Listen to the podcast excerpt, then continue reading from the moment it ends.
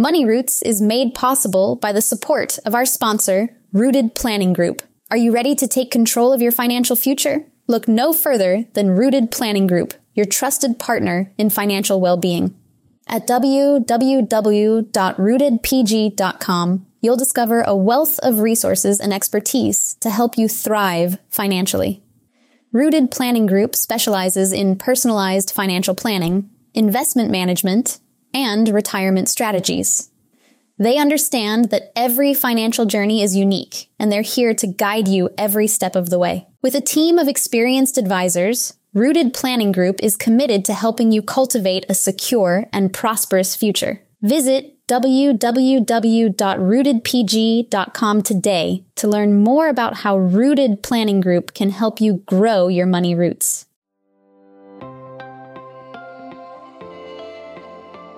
Every week, it's my goal to share a story of someone's journey through their life in Financial Vineyard. We take you from their roots to the journey of their vines and the influences in the air that have helped craft their delicious lives. Like wine, life and finances have different palates that should be celebrated and not judged. Welcome to this edition of Wine and Dime with Amy Irvine. This month of August, we are talking all things estate. And I wanted to talk about how implementing an estate plan can also protect your finances. It's an important topic. So, what we want to dig into this month before we talk about a winery that we discovered, stay tuned because it's at the end. Yes, I'm doing this at the end this time we want to talk about the importance of different legal documents that you might na- maybe you know about them, but you may not know the actual need for them in some cases. So we're going to walk through those different documents what they do, why they're important. And we're going to encourage you to reach out to an estate planning attorney and work with them. If not estate planning, then an elder law, but something, somebody that you can work with. Uh, this is one of those things that people will often ask us if they can do it online, and we encourage them to do it with a person. We also know that many of our clients have legal plans and open enrollment is coming up. You can enroll in your company's legal plan, look down through the list, select an estate planning attorney there and work with them on some of these items as well. So without further ado, we're going to dive into the documents you need to know uh, around estate planning. We are not providing legal advice here. I want to make that very clear. This is something that we want you to work with an attorney on. We're just purely providing education. So, what are the documents that you actually want to be thinking about when you're thinking about estate planning? These are some of the ones that we talk to our clients about medical power of attorney, HIPAA authorization, financial durable power of attorney, guardianship papers if you have children, possibly a living trust, possibly an irrevocable trust, maybe a living will, and family and self letters. These are, again, some of the documents that we know. We will be covering each of these as we go through the rest of this podcast. And I've uploaded a summary if you're wondering how you're supposed to retain all this. So check the show notes out for that. So let's dive in. What is a medical power of attorney? A medical power of attorney allows individuals to make medical decisions when you are unable. The principal can state healthcare pre- preferences, meaning you as the individual can state healthcare preferences and limits on decision making authority. Now, anyone over the age of 17 really should have this medical power of attorney. And if you had children over that age and they're in college, we absolutely encourage you to have one of these on file for them. This is really critical because after your children are 18, then it's not your right to actually know that information. So if you want to be able to make decisions, then you need to have that on file. You will need this. Well, there are many reasons that you would need this, but you will particularly need this if you are unconscious and not able to make decisions or the best decisions for your own care. How do you make important decisions while you're high on morphine or in severe pain or unconscious, right? Those are things that can put doctors in a really hard spot, which isn't always good for their decision making abilities either, because they don't know what you necessarily want. They have no one to talk to about this. They also don't always have a full medical history. Um, if you're on vacation and something happens to you, they might not know your full medical history the doctor can legally consult with someone such as a parent or a family member if it is life threatening. However, legally, it's their best judgment that must be used. It doesn't mean they need to authorize a second opinion or transferring you to a diff- different facility that has better results or ratings. It also means there um, that they uh, have very little accountability. I mean, doctors don't look at it from that perspective, but they're you know they're acting on their knowledge that they have, but they honestly don't have anybody that they can bounce ideas off off from. So when you're making this decision to as to who you're going to name as your primary medical power of attorney. You also want to be thinking about who's your secondary. So like in our family's case i spend half the year almost half the year down in florida. So it makes sense for my parents not just to name me as their medical power of attorney, but also perhaps my brother because he's very close by to them or if you have somebody in your family that is very knowledgeable around uh, any kind of medical related terminology, they may be your primary and somebody else be your secondary. Certainly, some medical background is a plus, but it's not necessarily the a requirement. You can also have your medical power of attorney hire a medical coordinator and then allow them to get reimbursed for that cost.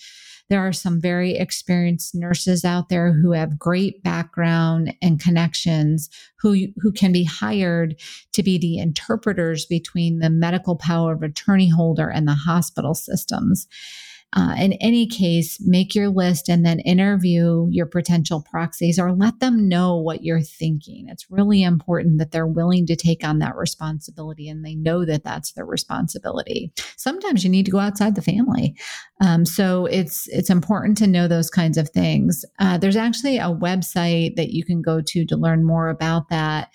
Um, it's called powerofattorney.com. And although they do have some downloads, again, we strongly encourage you to consider working with an individual that's trained and knowledgeable in estate planning. Uh, that particular website does have some medical, general, and durable, limited power of attorney, real estate, tax, and uh, parental power of attorney forms for you to to look at. I, I just, I know I keep saying this, but I really want you to be working with a person on this one. This is one of those times that we really feel it's worth the, the investment that you're making. Okay, the next document or form is called a HIPAA authorization. A HIPAA authorization stands for Health Insurance Portability and Accountability Act. In order to protect privacy, laws uh, referred to the to um, to as HIPAA were passed to prevent medical facilities and doctors from discussing any person's medical condition, history, and billing information. There are two exceptions. Under certain life threatening conditions, and information can be shared when the individual that has a HIPAA form authorized. Now, who should have this document? Again, this is one of those documents that anybody over the age of 17 should have, in our opinion. It authorizes the people you care about to be able to get information about you. It also means the people that you want to get information about to they need to authorize that um, it be shared with you. It's probably the same list you put together uh, for those people who need to have a medical power of attorney, to be honest. Ideally, the, uh, these documents should be completed and available to share with a hospital or a doctor on demand. So they should be in a secure cloud folder as well. often doctors' offices will have you sign this form, but it's limited to their their office. So you want to have something that can be used globally as well. Everybody in the family wants to know about your condition and about what's going on, but it doesn't necessarily want to um, you know, you don't necessarily want them to be making decisions. Um, you might want a family member to be able to call in and not have to bother a spouse or other family members that are making these decisions. And so you could name them too. Just a reminder this also means if your grown child is in the hospital, you can't find out their status unless you either have a signed HIPAA authorization on file uh, or your um, potentially their medical power of attorney. This is one that should be used for hospitalizations or serious medical issues where people will want to know how you are and how you're doing, and even how to get access to your medical bills and um, history on you. This is one of those documents that actually survives your death. So if if you uh, pass away, then your the person that's uh, HIPAA authorized can actually get information about you with this form, or at least that's what I've been told. Um, it, you also probably want to give your financial power of attorney uh, HIPAA authorization potentially, because that would give them the ability to settle any final bills if something did happen to you long term. Generally, you will complete several forms grouping people based on the amount of information and interaction you want them to have in the medical community. So, typically, your choices for medical power of attorney will have full authority for past, present, and future medical history, drugs, tests, billing, prognosis, all that sort of stuff. But for others, you may want to limit the power of attorney um, or just grant, uh, I'm sorry, uh, prognosis and current treatment. You could have your financial power of attorney and author, an authorization that allows them to receive information for claims and payment purposes also. You could also appoint one person, uh, and another one as a backup is the person that can get information and then they can post the rest of the family. There's something called the Caring Bridge. It's a program for families and friends to track progress and communicate with individuals in serious medical situations. And as long as the entire circle knows what the plan is, it can be an efficient way to um, keep people informed and disseminate information and only have one or two people actually have the HIPAA authorization. The next document that we want to talk about is your financial and durable power of attorney. Um, the what a financial and durable power of attorney can do is authorize the individual to act on your behalf in financial matters. They can do things like real property transactions, such as selling your house or renting it out. They can do personal property transactions, such as selling everything you own in a garage sale. Now, understand this does not go beyond your death. So, this document ends when you pass away, but during your lifetime, these are some of the things that they can do. They can even sell like securities, move money around, access your banking and other financial institutions, and do the things that you would normally do. So, in other words, for financial transaction, this person really is just you. It is a powerful role, and certainly if left unconstrained, it can be an incredibly, um, it can be one of those things that can be not so good as well. So you want to pick carefully, I guess is what I'm trying to say anyone over the age of 17 may want to have one of these. Uh, I'd love to see somebody for their 17th or 18th birthday get one of these. I know it sounds crazy, but that is something that, again, once they turn the legal age, then you technically no longer have the authority. Um, this can be used if you're uh, incapacitated, unavailable, dimin- if you have diminished capacity, or when it's inconvenient. Uh, I know there was a couple of times where Brent signed as my power of attorney because I couldn't be in the location that something needed to be signed. So it made it very helpful. It can also be something that, um, you know, if somebody is incapacitated, incapacitated, excuse me, then bills can still get paid and won't, things won't get canceled. The decisions are serious decisions and require someone you trust and someone who is uh, good at handling finances and doesn't get overwhelmed, basically. Not only do you have to find one person, but you generally need to find a backup and sometimes even a third in addition to those characteristics, you need to make some decisions about which powers you want to give. You can make it durable. Uh, you can make it a durable power of attorney, which means they can be you today and in the future, unless you revoke it. Um, it doesn't get taken away if you become incapacitated. That's the durable clause. You can make it a temporary power for given dates. You can even make it a springing power, which means that it is permanent but not useful until two medical professionals sign that you are not competent enough to manage your finances given the power given the power that this power of attorney uh, document has it's important to make sure that everyone and anyone taking this position has a fairly good understanding of your situation and desires we recommend the power of attorney holder join you maybe once a year to just be up to date with your financial situation as well and an issue to be aware of, sorry about the pause, but an issue to be aware of is that many companies will not accept a power of attorney. They especially are unwilling if the power of attorney has not been signed and dated within the last couple years. It is best to add the name of the person um, to their documents, potentially as a trusted person or um, trusted contact in today's world. That often is very helpful to get. Um, to get answers when needed.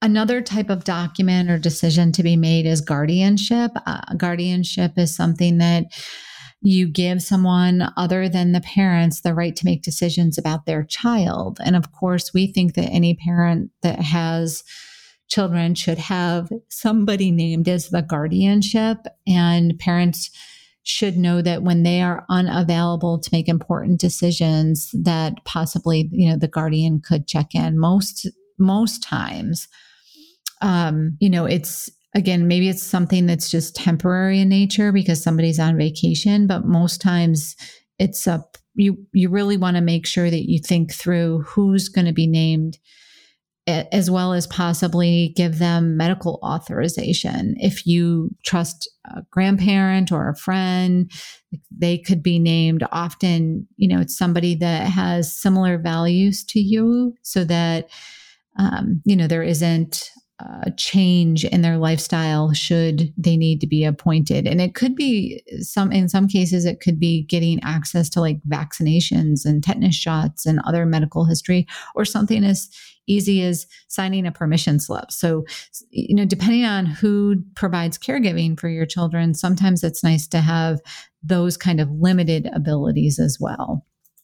We often talk about another document called the trust, and there's a couple different kinds of trust that exist. The two predominant ones are one's called the living trust, which basically acts as though it's you, and then one is called a revocable trust, an irrevocable trust, excuse me. And that irrevocable trust actually removes the assets from you, and you have to have a separate trustee appointed.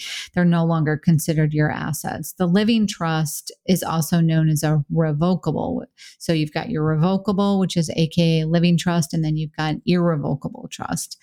A living trust is a trust, like I said, that you create while you're alive. You put most of your assets in that, or you name the assets maybe as a contingent beneficiary or sometimes a primary beneficiary.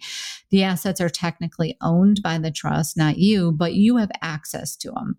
And they're they're still subject to creditors under certain um, you know, they're still considered yours. A living trust is like a combination of a financial power of attorney and a will, really. It addresses both in your situation, what will happen while you're alive, what will happen if you're un- incapacitated, and what will happen upon your death. What's good is that these trusts avoid probate. So no one will know the exact extent of what your assets are or who gets them.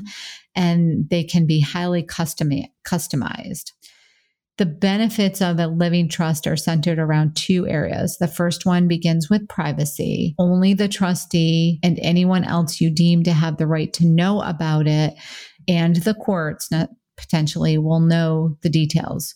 Do you have a child? Nobody, um, you know, that for some reason needs some extra care. That's where a, a good trust can come into place because there's nobody else to necessarily take care of that child.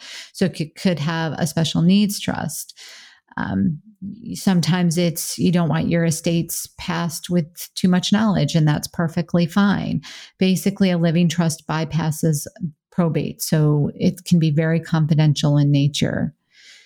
Managing finances is another reason over long periods of time to a living trust. For example, if you're concerned about developing dementia and, and, want it to be easy for families and, and your trustees to manage things, then a living trust gives the trustees all the powers that a durable power of attorney designates, but it can also continue on after your death without complex transition transactions and transitions. The money starts in the trust, supports you through your lifetime, and it stays in the trust, supporting you and your heirs until decisions are made and conditions are met to terminate it. It will, however, complicate your life initially because you you have to move all the assets over into the living trust for the for the renaming part. It does take a little bit of work a living trust is needed during transitions and sometimes um, when multiple properties are owned or as you're aging maybe you just want to keep it simple and you don't want to go through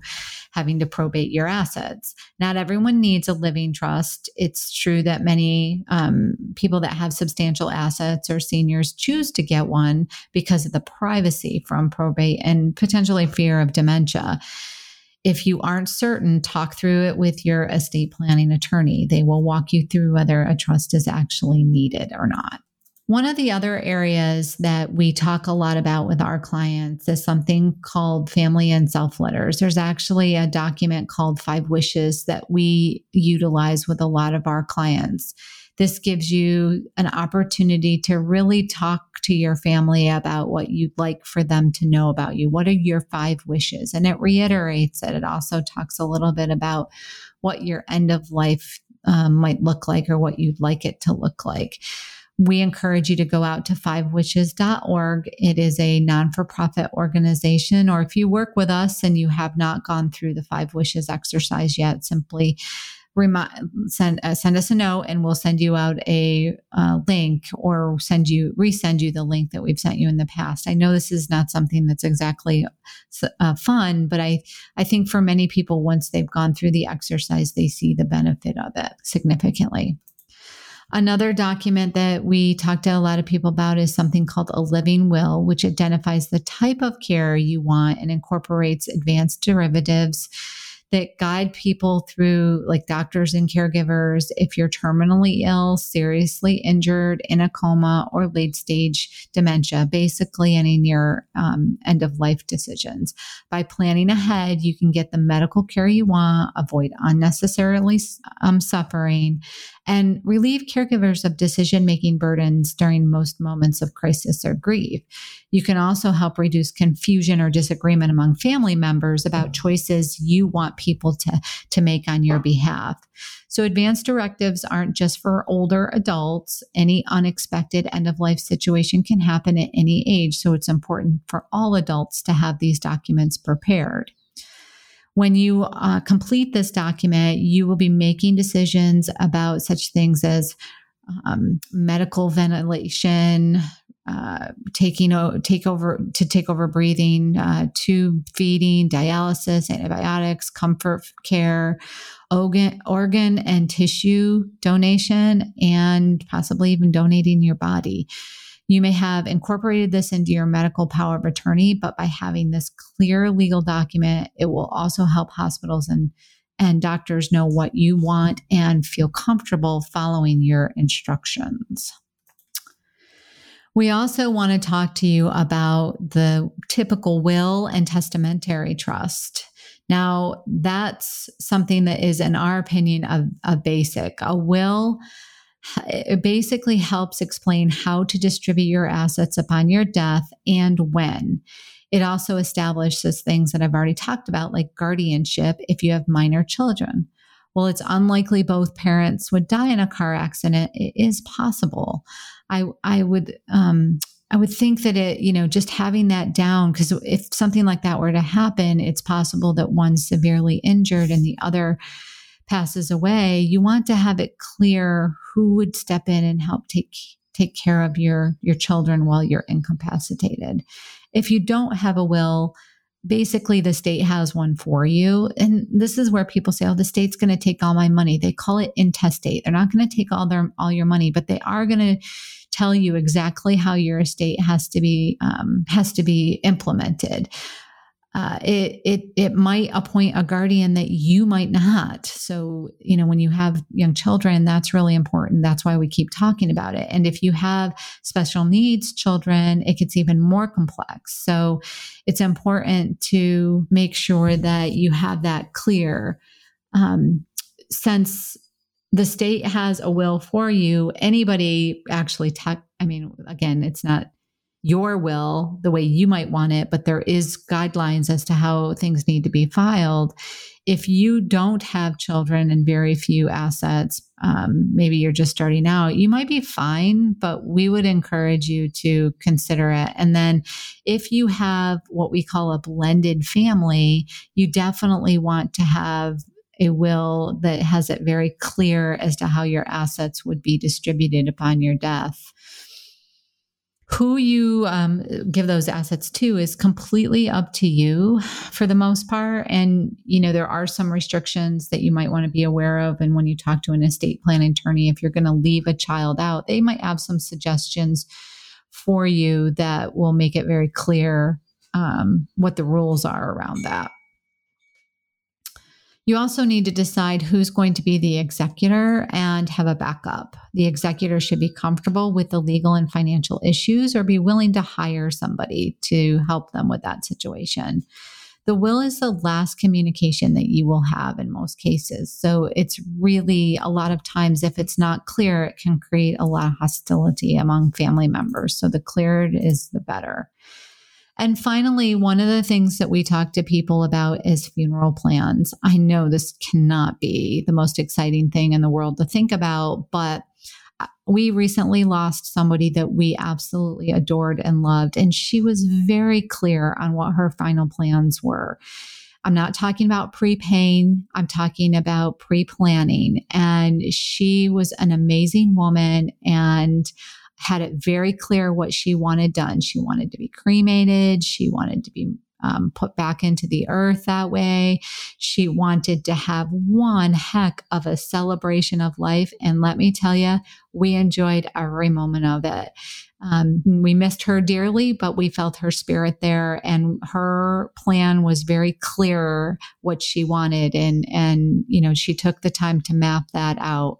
Nobody questioned what she wanted, so that's something that's very important as well. Uh, this is your final wish, and whoever However, and whoever you want it implemented is completely up to you.